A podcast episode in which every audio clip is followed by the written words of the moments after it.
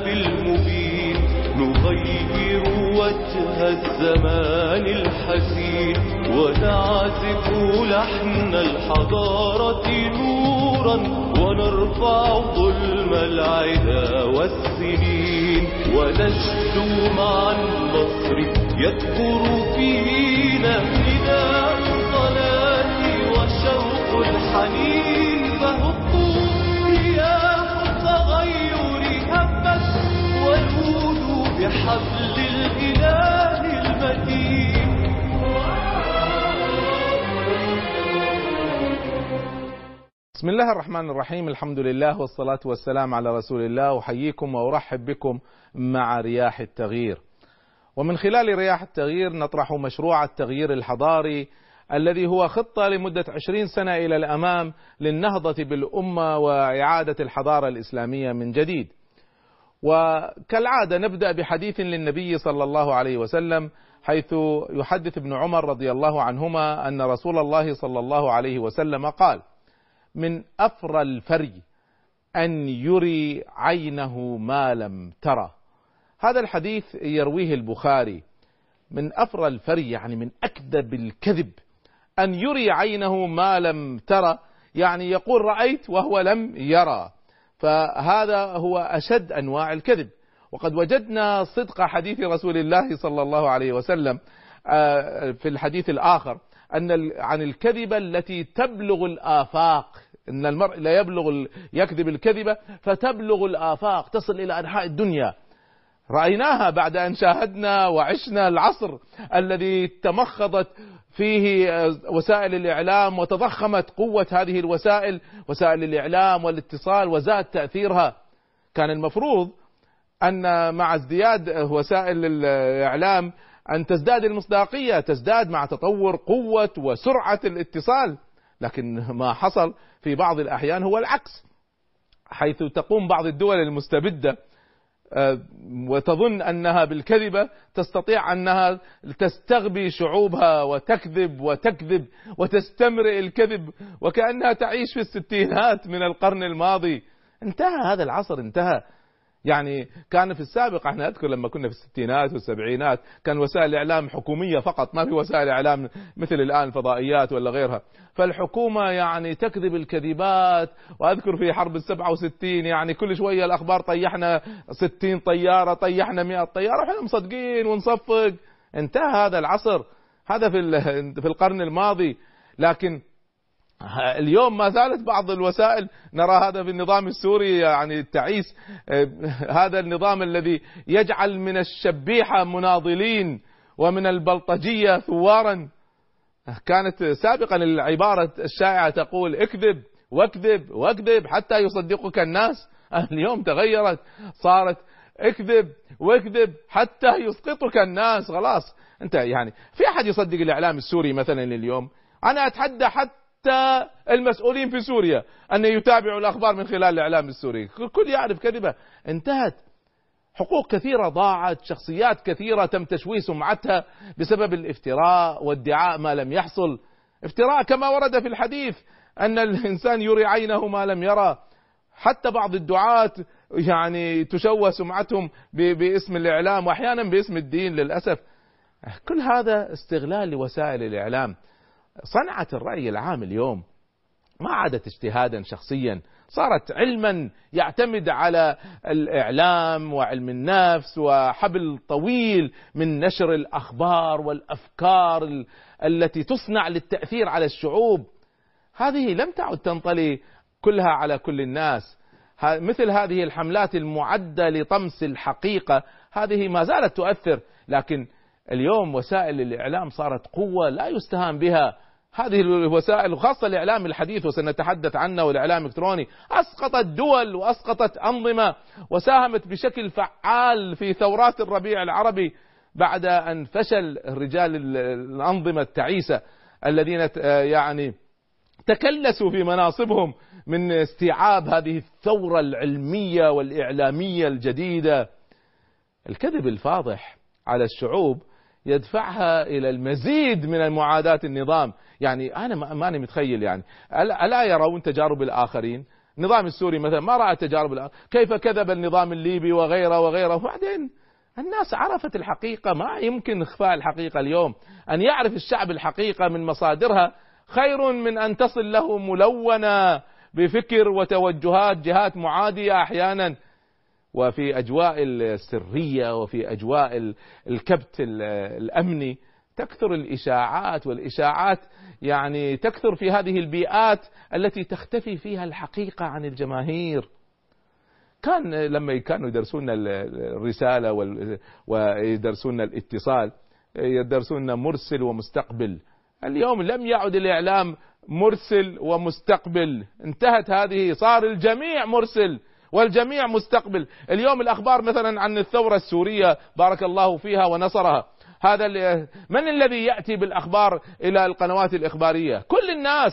من الذي يطلع عليه؟ كل الناس. فما عاد مرسل ومستقبل. انتهت المعادلات هذه للأسف في كثير من دولنا العربية. الإعلام من اختصاص أمن الدولة صار وليس من اختصاص رجال الإعلام المهنيين. صار أحيانا رجل الأمن هو الذي يتكلم باسم وزير الخارجية وزير الإعلام. صارت مهمة المخابرات صارت معروفة. أنا أنا أتابع هذا. رجال الأمن يتصلون ببرامج الحوار السياسي المباشر ويدعون أنهم يمثلون الشعب واحد من عامة الشعب. كما أنهم عندهم الآن غرف عمليات. أنا متأكد من هذا. ليس ظنون وليس نظرية مؤامرة. أعرف هذا عن يقين. يدخلون في المنتديات الإلكترونية. وأحيانا بأسماء نسائية ويعلقون على المقالات المكتوبة بالشتائم والسب ضد الذين يعتبرونهم أعداء للدولة مثلا. آه اليوم وجدوا في الإنترنت مجال حر لدعم النظام لكن في المقابل الشباب وجدوا مجال حر لفضح النظام المستبد والفاقد للشرعية وفاقد للشفافية. هذا كله تطور اليوم في شيء نسميه الجهاد الإعلامي. الجهاد الإعلامي لا يقل أهمية عن الجهاد بالمال وبالنفس. ليش؟ لأنه مستمر. 24 ساعة شغال صار اليوم صار مؤثر على الأمة. ويجب علينا أن نستثمر طاقات الشباب أفضل استغلال واستثمار في مجال الإعلام. حالة الصراع اللي هي المبكرة وغير المبررة التي بدأت في أمتنا بين الإعلام والفقه. أفقد الحركة الإسلامية كانت فرص عظيمة فرص جيدة لنشر الوعي بهوية الأمة وقدراتها الداخلية الكامنة فيها ومنحت خصومنا فرصة ذهبية لتشكيل صورة سلبية عن الحركة الإسلامية وعن الدعاة أمام الجماهير. أنا أذكر يعني لما في الستينات والسبعينات كيف كانت صورة رجل الدين في في الأفلام وفي المسرحيات وفي يعني حتى يعني حتى أحيانا في الحفلات الجماهيرية. والإعلام كان يشوه والكل ينظر هذه النظرة. انظر كيف تمت مهاجمة القنوات الفضائية في بداياتها من قبل العلماء أحيانا. رغم ما كان يمكن أن تحقق للدعوة الإسلامية من مكاسب فتأخرنا تأخرنا في دخول الإعلام. سبقنا إليه أناس آخرون بدل ما يستغل خدمة الدين صار عدوا للدين. واليوم بدأت المعادلة تتغير. نعم الإعلام صحيح مارس أدوارا سلبية في تخدير الأمة في خذلها عن الجدية في حياتها وأشاع الهزيمة النفسية أمام أعدائها. هذا طبعا يستدعي إن إحنا الآن نعيد تطويع هذه الوسائل في خدمة الحقيقة في خدمة الأمة وليس التعامل السلبي معها ما بين المنع والتحريم. أنا والله الأسبوع هذا وصلتني بعض الرسائل التصوير حرام. ما زال بعض الناس يفكر بهذه العقلية. كيف سندخل وننافس في عقلية التصوير حرام؟ هناك تطور كبير الحمد لله ونوعي في تعامل الإسلاميين مع وسائل الإعلام، نعم بدأ متاخرا لكن أن تبدأ متاخرا وتصل خير من لا تصل ابدا. وخاصة وجدنا الشباب ما شاء الله في الإعلام الجديد. لو ألقينا نظرة مثلا على قائمة الشخصيات الأعلى متابعة في تويتر مثلا لوجدنا أن للإسلاميين نصيب الأسد فيها. طبعا هذا طبيعي ليش؟ لامتلاك الإسلاميين الفكر الوسطي المقنع لجماهير الأمة. هناك بعض المتطرفين لكن وجودهم محدود. أما أهل الاعتدال هم الذين لهم وجود جماهيري ضخم. لا تستهينوا اليوم بتجربة الفضائيات الإسلامية وأثرها الإيجابي الكبير في نشر الوعي الشرعي والوعي بالهوية الذاتية للأمة والمنهج الوسطي.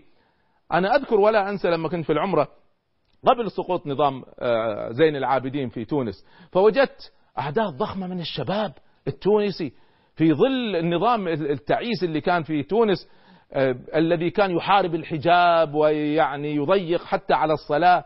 فسألت الشباب التونسي قلت عندك أشوف أعداد كبيرة من الشباب من أين لكم هذه الصحوة؟ قالوا من الفضائيات من الفضائيات جاءتنا منعونا على الأرض فجاءتنا من فوق.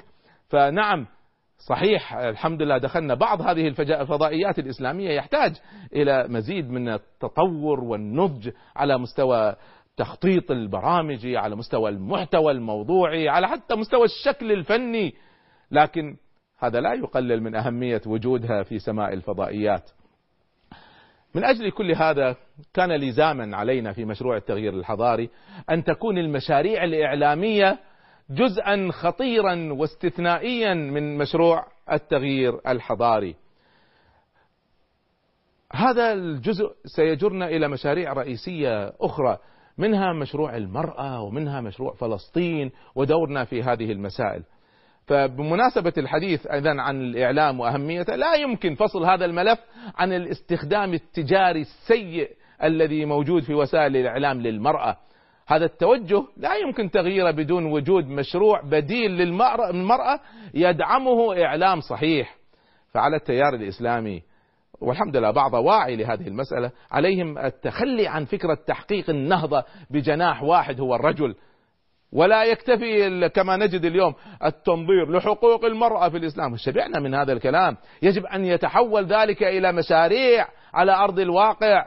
لازم تتحول إلى مشاريع على أرض الواقع. إنما النساء شقائق الرجال. ما أكرمهن إلا كريم. وما أهانهن إلا لئيم. كما يرويه الإمام أحمد.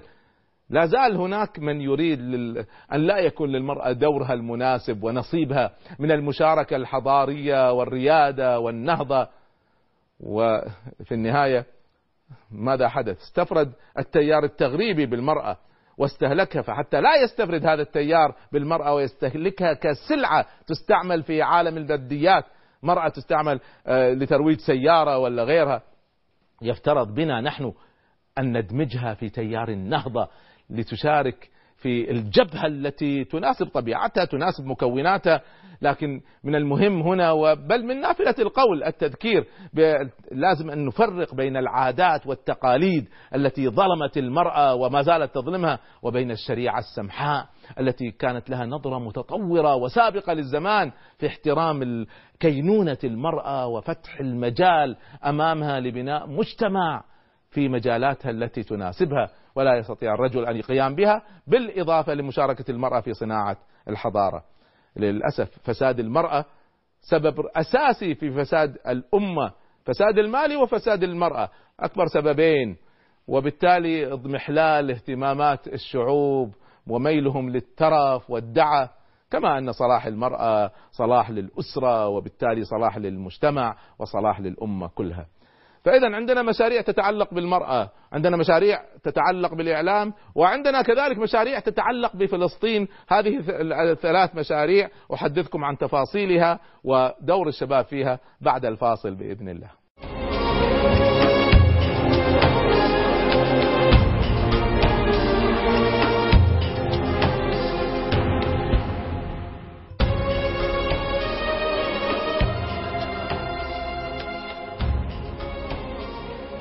حياكم الله مرة أخرى مع رياح التغيير وحديثنا عن مشاريع التنافس.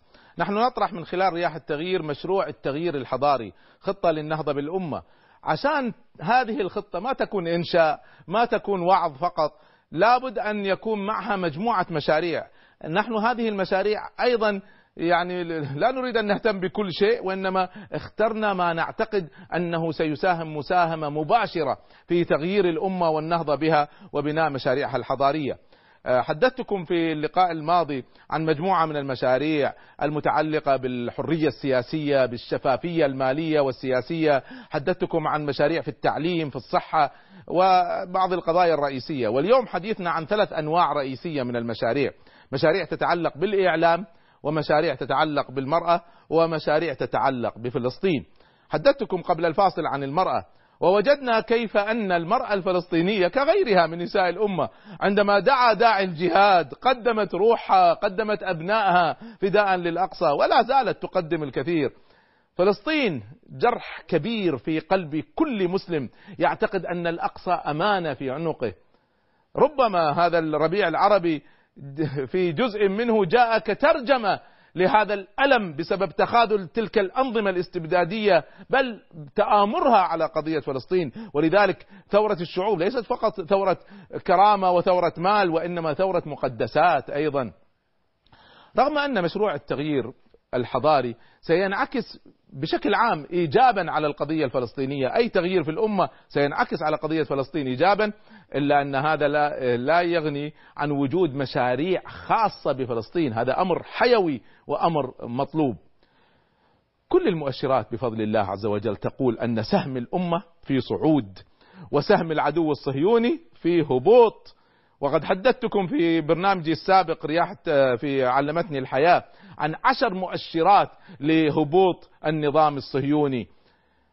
اليوم الوعي الحضاري هو من الأدوات الرئيسية الهامة في التعجيل في إعادة فلسطين من البحر إلى النهر إن شاء الله بحيث تعود إلى الأمة وأصحابها الشرعيين. مشاريعنا الخاصة بفلسطين ستكون من الوسائل التي يدفع بها المؤمن المساءلة عنه أمام الله سبحانه وتعالى عن فلسطين. ماذا قدمت فلسطين؟ فلسطين على فكرة كانت السبب في كل الثورات العربية منذ خمسينات القرن الماضي. الأمة دائما تتحرك لقضية فلسطين فلا بد أن يكون لنا مشاريع في هذا النوع. هناك مشاريع يمكن أن لا يكون لك بها سهم. ومشاريع في الإعلام مشاريع في السياسة ليس كل الناس سيدخل فيها لأنها قد تحتاج إلى قدرات خاصة أو اهتمامات خاصة. لكن فلسطين خارج تلك القاعدة لا بد لكل مسلم ومسلمة أن يكون له فيها سهم.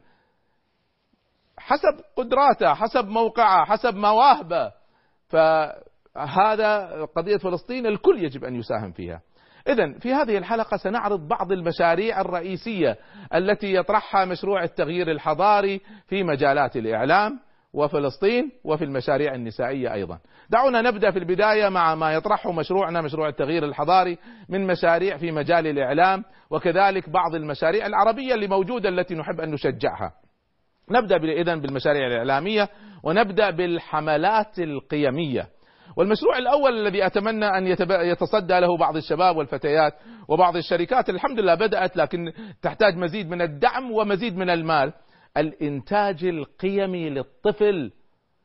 فكرة هذا المشروع أن يكون مشروع قائم ومختص بإنتاج إعلامي موجه نحو الطفل بما يراعي معايير الترفيه التي يحتاجها الطفل والحرفية اللي موجودة والمعتبرة في الإعلام وبالذات الغربي. لكن نريد أن نضيف لها حصيلة قيمية يحصل من خلالها الطفل على المتابعة الإيمانية على التوازن. هنا الصعوبة هي طبعا معادلة عموما صعبة معادلة تحقيق التوازن في الإعلام. لكن يسعى هذا المشروع ونسعى من خلال تشجيعكم عليه للعمل عليها وهناك الحمد لله بدايات مجتهدة في هذا ومباركة في هذا المجال مجال تجربة الإعلام القيمي للطفل. أتمنى جهة تتصدى لتجميع هذه الجهود ودعمها. أتمنى بعض التجار يوجهوا جزء من أموالهم لهذا الأمر. إذا بدأنا بالطفل سنغير أمه. مشروع آخر هو مشروع بناء الشخصية القيادية. ويقصد من هذا المشروع أن يكون مشروع بنفس الطريقة السابقة للإنتاج الإعلامي لكن بطريقة موجهة نحو بناء الشخصية القيادية من الأطفال إلى الكبار. هناك طبعا تجربة ممتازة وتجارب آه، يعني لطيفة في هذا. بدأنا نحو بمشروع الطفل القائد وسنشرح إن شاء الله تفاصيله في الجزء الأخير بإذن الله من هذا الحلقة على شكل كما عودناكم بزنس موديل أو على شكل آه، يعني آه، آه، خطة عمل إن شاء الله. المشروع الرئيسي الثالث الإنتاج الدرامي القيمي نتكلم عن أفلام ومسلسلات وفكاهيات وغيرها. وبعد تأتي مشاريع طموحة تهدف إلى أن يكون هناك إنتاج حضاري للأمة في مجال السينما ومجال الأفلام ويعني هناك بعض المشاريع في هذا المجال بدأت بفضل الله نحتاج أن ندعمها. منها مشروع تطوير الأفلام العربية ومنها أيضا مشروع إنتاج أفلام عالمية. والحمد لله يعني لمساهمة مع مشروع شركة النور في قطر التي يعني تهدف إلى فيلم تلفزيوني كامل بأعلى المستويات عن هوليوود آه، للرسول صلى الله عليه وآله وسلم. هناك مشروعات خاصة في الإعلام الجديد نيو ميديا التي تتكلم عن الإعلام الإلكتروني وتكتسب أهمية كبرى من خلال الدور الواضح لشبكات الإعلام الجديدة. أثرها الكبير على واقع الأمة. يعني آه، شفتوا أثر الإعلام هذا في إقامة الثورات. دعونا نضرب مثالا. لمشاريع في الإعلام الجديد ويعني آه، اليوم عندنا مشروع اسم في مشروع عندنا شباب الكويت عملوا مشروع اسمه صاحي وفي مشروع في مصر ممتاز جدا اسمه قبيلة. دعونا نأخذ هذا المشروع كنموذج للإعلام التقني الحديث. تفضلوا.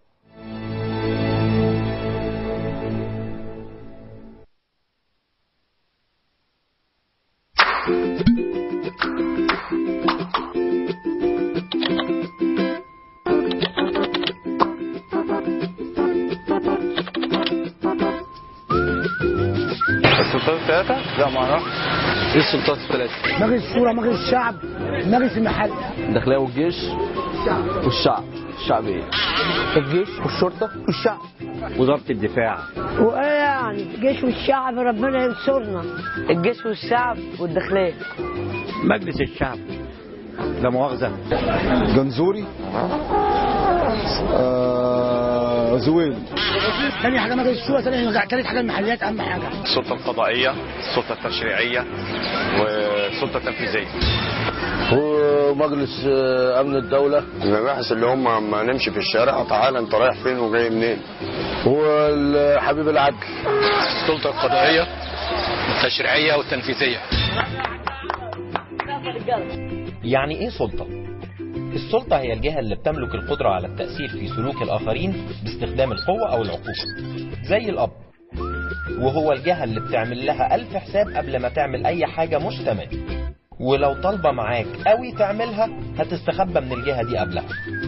والسلطات الثلاثة تشريعية تنفيذية قضائية. أولا السلطة التشريعية.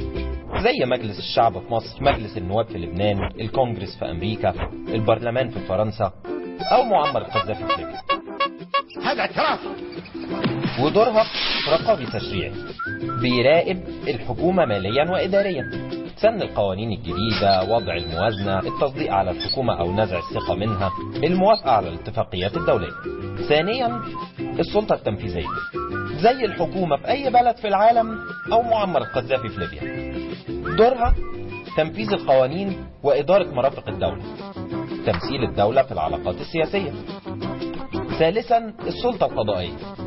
بتفصل في النزاعات بين الأفراد والمؤسسات. ولو اتخانقت مع واحد تروح المحكمة. لو اتخانقت مع شركة تروح المحكمة. أما بقى لو اتخانقت مع الحكومة تروح المحكمة. ولو كنت في ليبيا. لا تسوي شيء. نحن نساء إرهابية. يعني إيه الفصل بينهم؟ إن كل سلطة تبقى مستقلة بصلاحياتها عن السلطات التانية. يعني مثلا ما ينفعش البرلمان ينزل ينظم المرور وما ينفعش الحكومة تخترع قانون وتنفذه. ما ينفعش البرلمان أو الحكومة يحكموا على مواطن بالسجن. إيه بقى اللي كان بيحصل أيام مبارك؟ اختيار أعضاء البرلمان كان بيتم تحت إشراف أمن الدولة اللي هو جزء من السلطة التنفيذية. وفي نفس الوقت الوزراء بيبقوا أعضاء في البرلمان. اللي مهمته إنه يراقب الحكومة والوزراء. والسلطة القضائية ملهاش سلطة على البرلمان لأنه سيد قراره ولا ليها سلطة على الحكومة لأن الدولة مش بتنفذ أحكام القضاء. والبرلمان لو طلب وزير يستجوبه الوزير بينفذ. هو ده كان مفهوم الفصل بين السلطات عند مبارك. يعني كل سلطة ملهاش دعوة بالتانية ولا تعرف تقول لها تلت التلاتة كام حد فاهم حاجة؟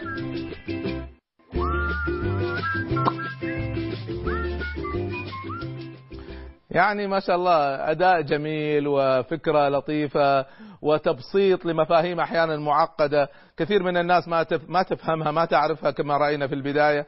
يعني هكذا يتم عرض يعني مساهمة الإعلام في التوعية. بما فيها التوعية السياسية بما فيها التوعية في مجالات كثيرة في الحياة. هذا هذا مثال سنعطيكم أمثلة لمشاريع أخرى نتمنى أن تقيسوا على هذا الجهد المبارك الذي قام به شباب مصر أن نعمل مشاريع في الإعلام وفي فلسطين وفي جانب المرأة. أحدثكم عن مشاريع فلسطين والمرأة لكن بعد الفاصل إن شاء الله.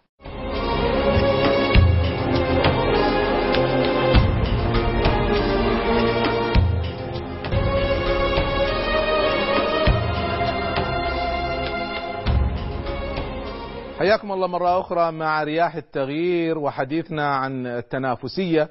حتى تنهض أمتنا لابد أن ندخل في التنافس. اليوم العالم سبقنا ونحن تأخرنا عنهم. الخطوة الأولى نحو أن نصنع حضارتنا من جديد أن ننافس. ثم الخطوة التي تليها أن نسبق. لكن لابد أن ننافس في البداية. ففكرنا كثيرا في مشروع التغيير الحضاري كيف ننافس كيف تدخل أمتنا في التنافس. فوجدنا أن العالم يتنافس على مجموعة معايير معينة فقلنا لابد لنا من دخول هذه المعايير فاقترحنا نوعين من المشاريع. مشاريع قدمها مشروع التغيير الحضاري من خلال موقعنا مشروع التغيير الحضاري change-project.org ومشاريع أنتم شباب الأمة اقترحوها وتبنيناها في مشروع التغيير وكلها موجودة في الموقع. الآن الخطوة التالية هي أن يتطوع الشباب والفتيات لحمل هذه المشاريع. أبشركم أن أكثر من عشر آلاف شاب وفتاة دخلوا معنا في مشروع التغيير الحضاري وألف منهم فعالين بشكل متواصل في مشروع التغيير الحضاري. نحن نتمنى من الباقي أن ينضموا إلينا. طبعا واحد يقول لي بس في أي مشروع؟ حسب اهتمامك حسب قدراتك. كل واحدة منكم يا بناتنا كل واحد منكم يا شباب يختار المشروع الذي يناسبه. نحن طرحنا المشاريع التفصيلية السبعين مشروع داخل مشروع التغيير الحضاري. في هذه الحلقة نحدثكم عن مجموعة من هذه المشاريع والباقي طبعا كثير لم نتحدث عنه موجود في الموقع. حدثتكم عن مشاريع تتعلق بالإعلام. دعوني الآن أكلمكم عن مشاريع تتعلق بفلسطين. في مجال فلسطين والمشاريع المخصصة لها في مشروع التغيير الحضاري هناك بعض المشاريع الرئيسية. فهناك مشروع خاص لدعم المقاومة. المقاومة هي الحل الرئيسي لزعزعة الوجود الصهيوني في أرضنا المقدسة فلسطين. وطبعا دعم المقاومة هذه مسألة يعني لها طرقها وفنونها التي يصعب أن نتكلم عنها في الإعلام واللبيب بالإشارة يفهم فنتركها بينكم وبين من يوصلكم مباشرة إلى هذا المشروع. النوع الثاني من المشاريع هو مشاريع الجهاد الإعلامي وهو مشروع كبير له أهمية كبرى لأنه يغطي حاجة ملحة جهادنا اليوم في فلسطين وحقنا الشرعي في فلسطين يحتاج إلى كيانات إعلامية تخدمه خاصة إذا نظرنا إلى تأثير الإعلام وبلا منافس في صناعة وعي الشعوب وتوجيه الرأي العام. نحن نطمح لإيجاد مشروع متكامل في هذا الصدد يوجد طبعا بعض الجهود الواضحة والتجارب الجميلة يعني. أحيي هنا قناة الأقصى وقناة القدس المباركة والقائمين عليها والممولين لها. هذا مثال للجهاد الإعلامي. ونتمنى أن تكتمل الجهود وتتطور وتدخل يعني هذه القنوات والجهود الإعلامية إنتاج إعلامي إنتاج درامي لما يتعلق في قضية فلسطين يعني يكون بمستوى أعلى ليدخل في التنافس. من أنواع الجهاد الذي اقترحته والحمد لله كان له أثر هو الجهاد الإلكتروني. والجهاد الإلكتروني يعني له أشكال كثيرة. منها الجهاد لمواجهة المواقع الصهيونية وإسقاطها وهذا جهد ما شاء الله بعض الشباب قاموا به. وهناك نوع آخر الجهاد الإلكتروني الذي ليس فقط إسقاط للآخر وإنما بناء شيء من جهتنا. ولعل من الأمثلة الممتازة التي نحن نحييها ونحب أن نعرضها عليكم آه، تقرير عن مشروع اسمه سفراء القدس. هذا التقرير الذي سترونه. نتمنى أن يتبناه الشباب ينضموا إليه يصنعوا آه، أفكارا مثله لتطوير مشروع الجهاد الإلكتروني. ومشروع واحد لن يكفي فنحييهم لكن نطلب منكم أن تقيموا مشاريع أخرى مناسبة مثل هذا المشروع. دعونا ننطلق مع مشروع الجهاد الإلكتروني ومثال قائم من بعض الشباب سفراء القدس.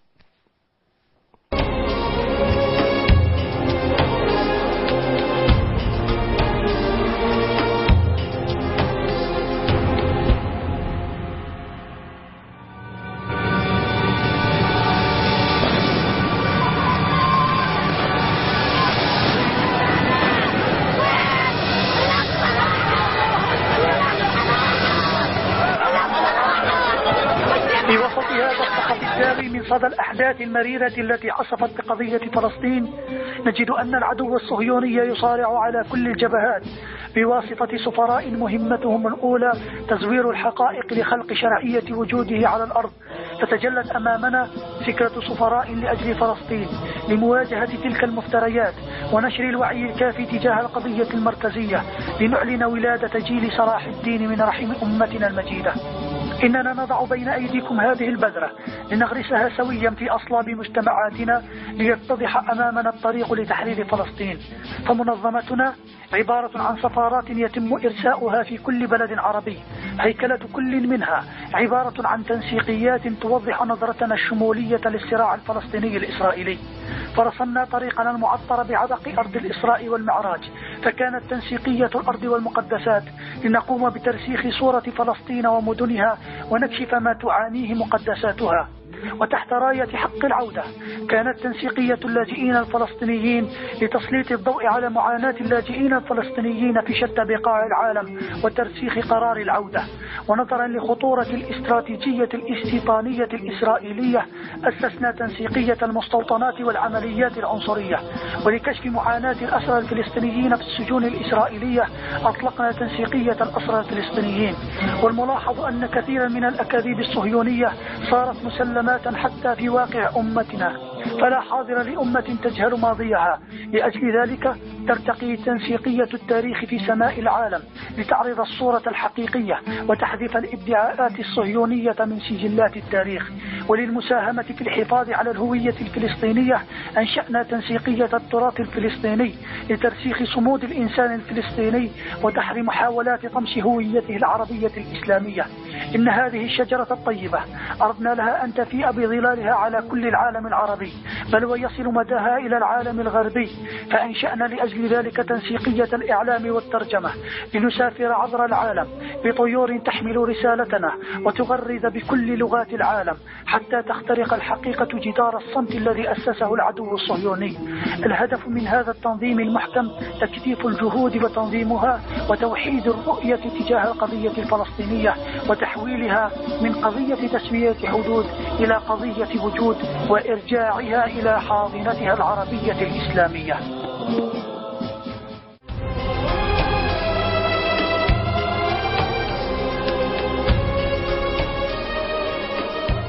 يعني مثال جميل لمشروع إيجابي لخدمة قضية فلسطين من خلال ما نسميه الجهاد الإلكتروني.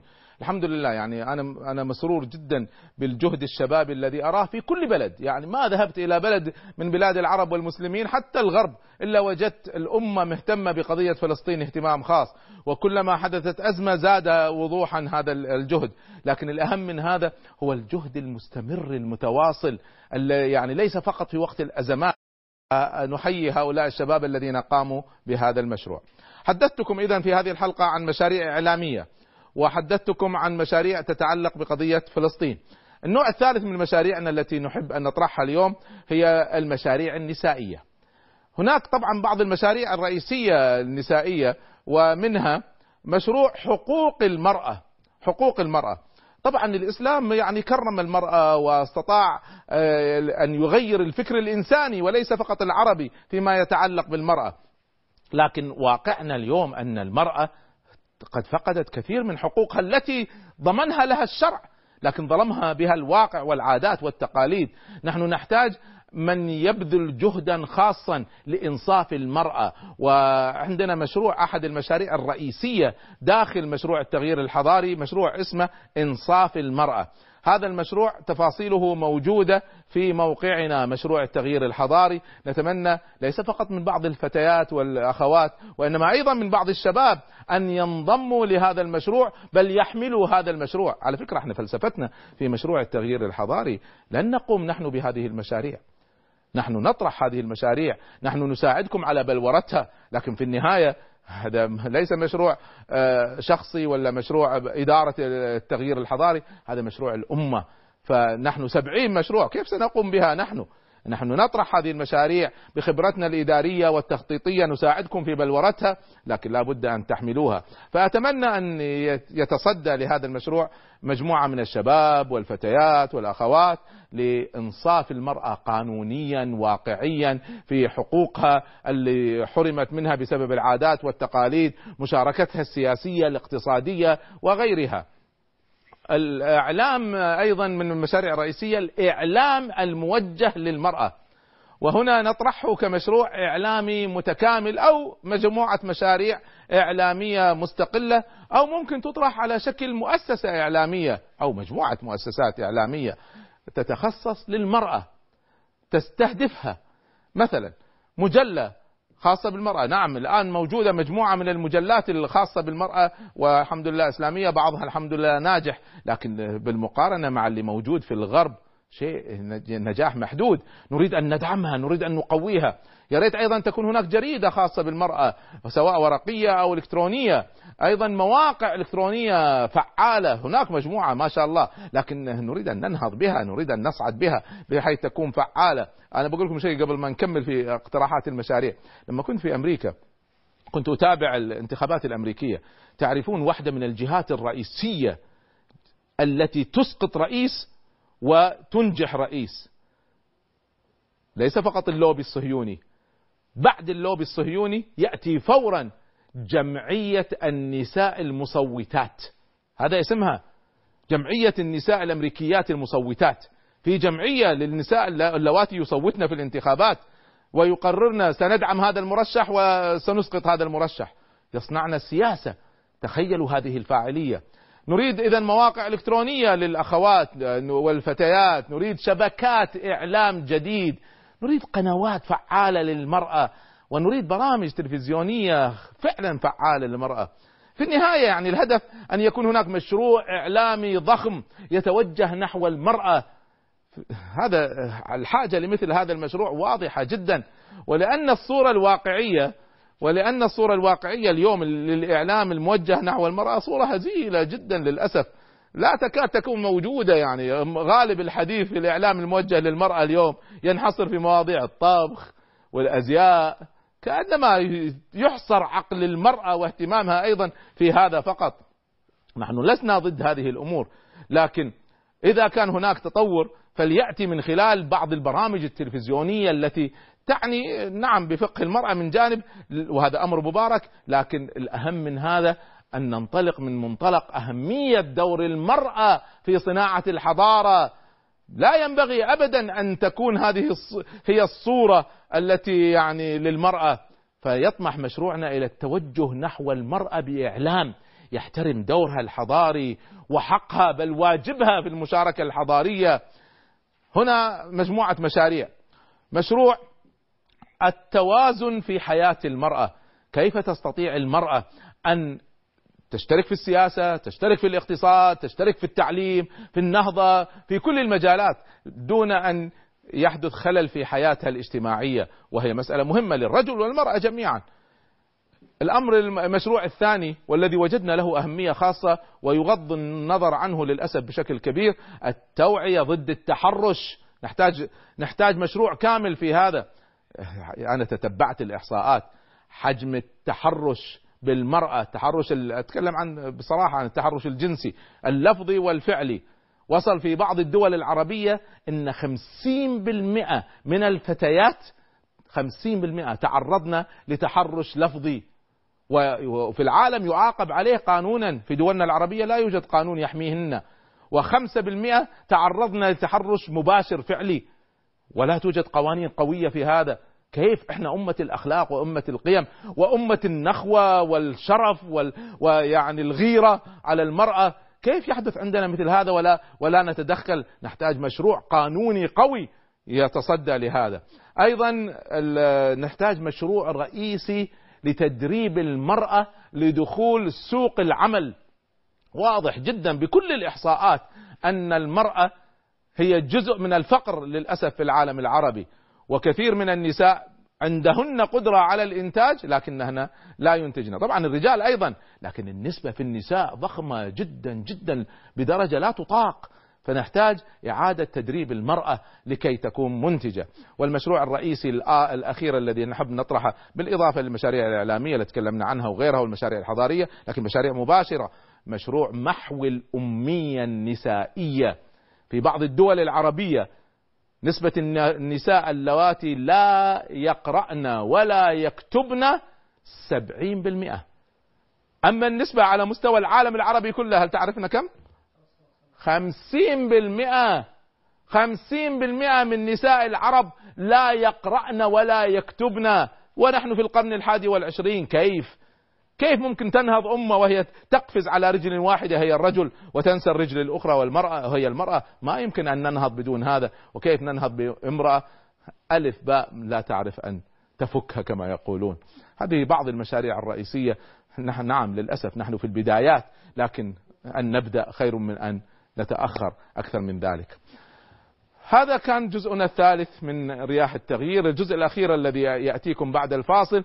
سأعطيكم نموذج. كيف تأخذوا أي مشروع من المشاريع وتحولوه إلى مشروع عمل قابل للتطبيق؟ وسنطبق على مشروع الطفل القائد. جهزوا أوراقكم وأقلامكم لتكتبوا النموذج العام والنموذج الخاص بمشروع الطفل القائد. نلتقي بعد لحظات إن شاء الله.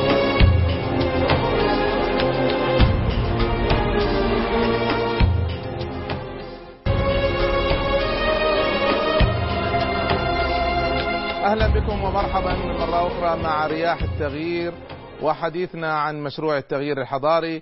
تكلمت معكم عن مجموعة من المشاريع مشاريع إعلامية مشاريع عن المرأة مشاريع عن فلسطين. أحببت أن أعطيكم نموذجا كيف نحول هذه الأفكار إلى خطط والخطط إلى مشاريع. أحفظوا هذا يا شباب اكتبوه. أي مشروع أي فكرة عندكم؟ بعض الناس يرسلوا لنا فكرة عندي فكرة كذا لا ترسلوا فكرة ارسلوا ارسلوا نموذج عمل للفكرة. دعونا نستعرض كيف يكتب نموذج العمل. احفظوه أربع أجزاء ليس بالضرورة بهذا الشكل أي شكل اكتبوه حتى لو بالتسلسل ما في مشكلة. المشروع والجمهور والإمكانات والمال. أربع عناصر احفظوها دائما المشروع والجمهور والإمكانات والمال. المشروع ينقسم إلى أمرين. لازم تحدثونا ماذا سيضيف هذا المشروع؟ ماذا سيضيف للمجتمع للأمة للدولة؟ وما هي الأنشطة الرئيسية التي سيقوم بها هذا المشروع؟ الجمهور. في الجمهور سنتحدث عن ثلاث أشياء. من هم الجمهور؟ إحنا نسميه الجمهور المستهدف الذي نقصده من هذا المشروع. ما هو تقسيمات هذا الجمهور؟ وكيف ستكون العلاقات مع هؤلاء الزبائن؟ وما هي الطرق التي سنستعملها في التواصل؟ بالنسبة للإمكانات أمرين رئيسيين في الإمكانات. ما هي الموارد الرئيسية المتوفرة لأصحاب المشروع؟ وما هي الشراكات الاستراتيجية اللي لو بنوها ستدعم مواردهم؟ وبعدين طبعا ما في مشروع بدون مال وينقسم إلى جزئين. ما هي التكاليف؟ أين ستذهب الأموال؟ في ماذا ستصرف؟ ومن أين ستأتي الإيرادات؟ دعونا نطبق على أحد المشاريع التي هي جزء رئيسي من مشروع التغيير الحضاري مشاريع القيادة. وكنا لما تكلمت أنا عن أزمة القيادة في مشروع التغيير والرياح التغيير وقلنا نحتاج مشاريع تفصيلية منها مشاريع للطفل مشاريع للطفل. فجاءنا نموذج عمل مشروع الطفل القائد قدمته الأخت الكريمة الفاضلة غادة بقدونس وعملت مشروع اسمه الطفل القائد. leader-kid.com leader-kid.com لمن يحب أن يتواصل معها في هذا المشروع. خلونا نطبق فكرتها على نموذج العمل. هذا هو شغلها الآن. قدمت لنا هذا المشروع واشتغلت فيه وبدأت فيه بفضل الله. نبدأ ماذا سيضيف هذا المشروع؟ فكرة المشروع أنها ستعمل برنامج كرتوني مسلسل كرتوني للأطفال يعلمهم القيادة. يا سلام. فكرة جميلة. إذا هذا المشروع سيضيف صناعة طفل قائد بفكره وبعمله. وستكون هناك منتجات خاصة بالأطفال تدعم هذا البرنامج وسيكون له علامة تجارية وهوية وفكر خاص به. هذا الذي سيضيفه. ما هي الأنشطة الرئيسية التي سيقوم بها المشروع؟ إنتاج إعلامي متكامل مسلسل أناشيد غيرها إلى آخره وتبسيط الفكر القيادي للطفل بكل الأشكال المختلفة وتواصل عبر الموقع الإلكتروني الخاص بهذا المشروع مع أهالي وأولياء أمور هؤلاء الأطفال. الآن تقسيم الجمهور، من هو الجمهور الذي سيهتم أو يستفيد من هذا المشروع؟ الأطفال هي ستستهدف الأطفال من سن ثلاثة إلى سن 12 وستستهدف مصانع ألبسة الأطفال الذين سيصنعوا ملابس بشخصيات هؤلاء الأطفال وغيرها. مصانع الأغذية للأطفال ستهتم بمثل هذا المشروع ومحلات ومصانع الألعاب للأطفال. هذه كلها إذا لا تفكروا أن الطفل القائد هو فقط للأطفال. هناك جهات كثيرة ستهتم بهذا. فهذا وعي يدل على نضج في التخطيط للمشاريع. ننتقل إلى أمر آخر رئيسي العلاقات مع الزبائن. العلاقات مع الزبائن.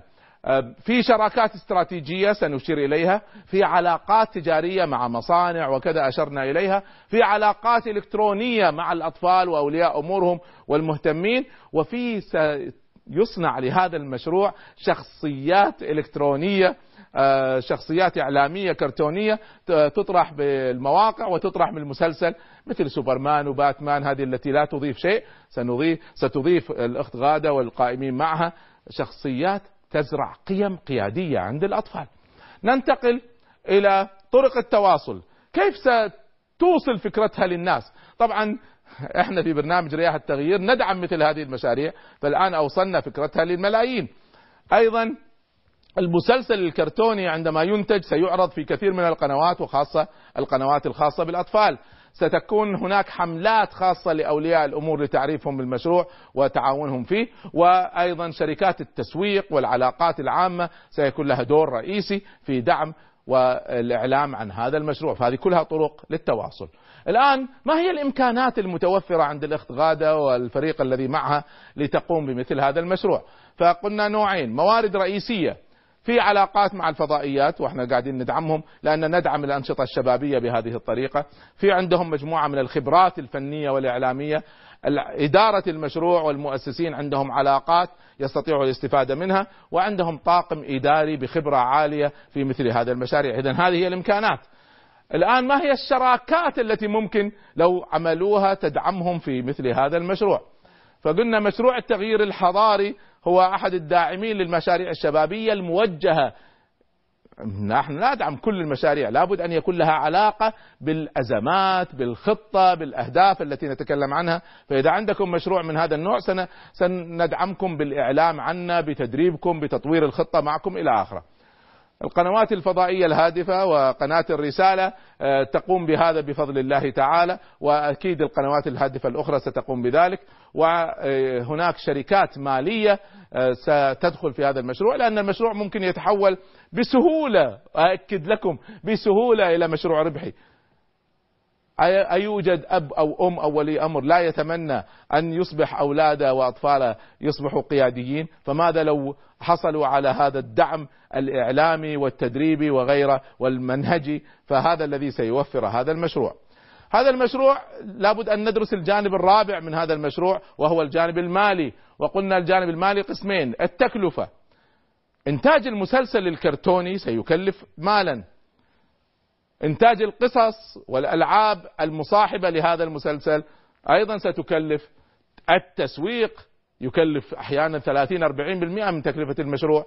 وحماية حقوق الملكية لهذا المشروع لابد أن تسجل والتسجيل عليه رسوم. وفي كل بلد فهذا أيضا تكلفة فهم حسبوا حساب كل هذه المسائل. الإيرادات من أين ستأتي الأموال؟ هم طبعا حاليا هذا هو العائق الرئيسي اللي أمامهم.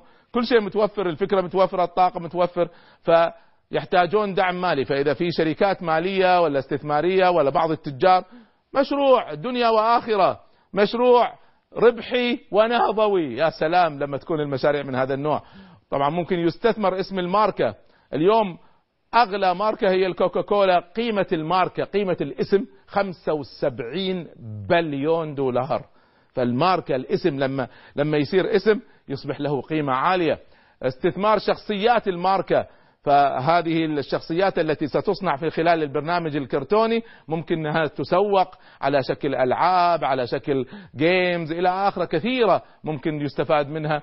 مبيعات المنتجات الإعلامية مبيعات ال DVD وال CD والبرنامج نفسه على القنوات هذا كله وأيضا الشراكات الاستراتيجية مع مصانع الأغذية وغيرها كلها ممكن تكون مصادر إيرادات تجعل المشروع يستمر. اذا هذا المشروع عملت له خطة عمل.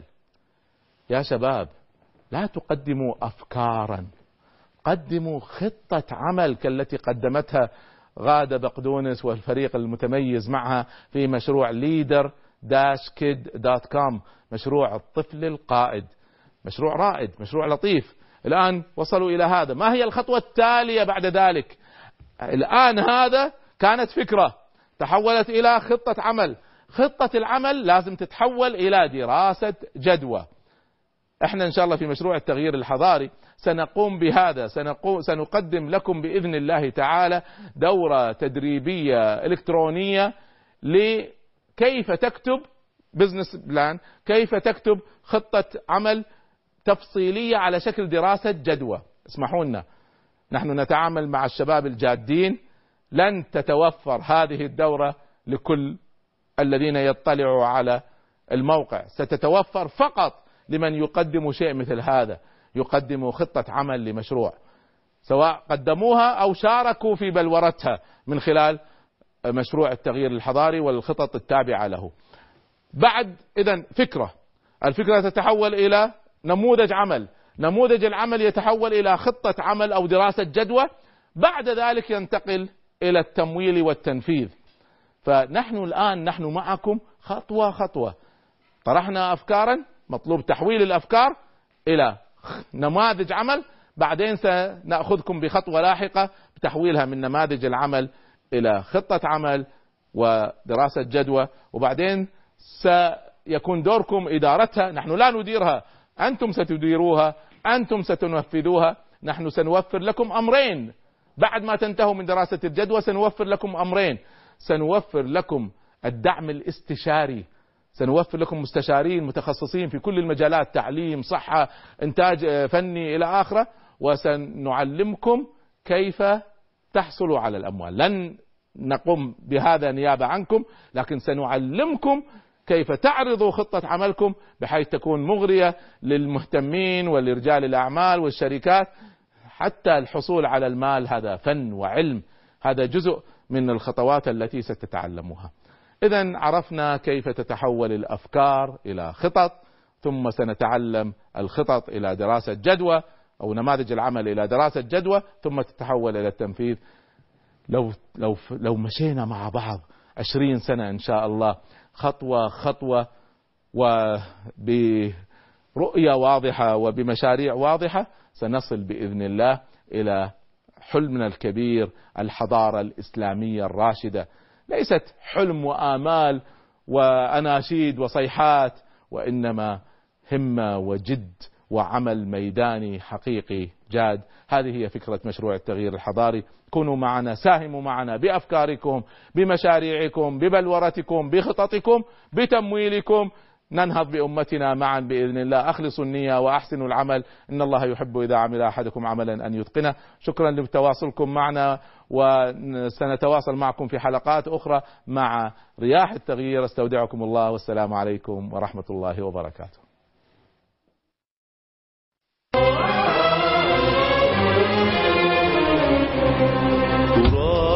بوحي الكتاب المبين. وجه الزمان الحسين ونعزف لحن الحضارة نورا ونرفع ظلم العدا والسنين. ونشدو مع النصر يكبر فينا بناء الصلاة وشوق الحنين فهبوا رياح التغير هبت والهود بحبل 是一个。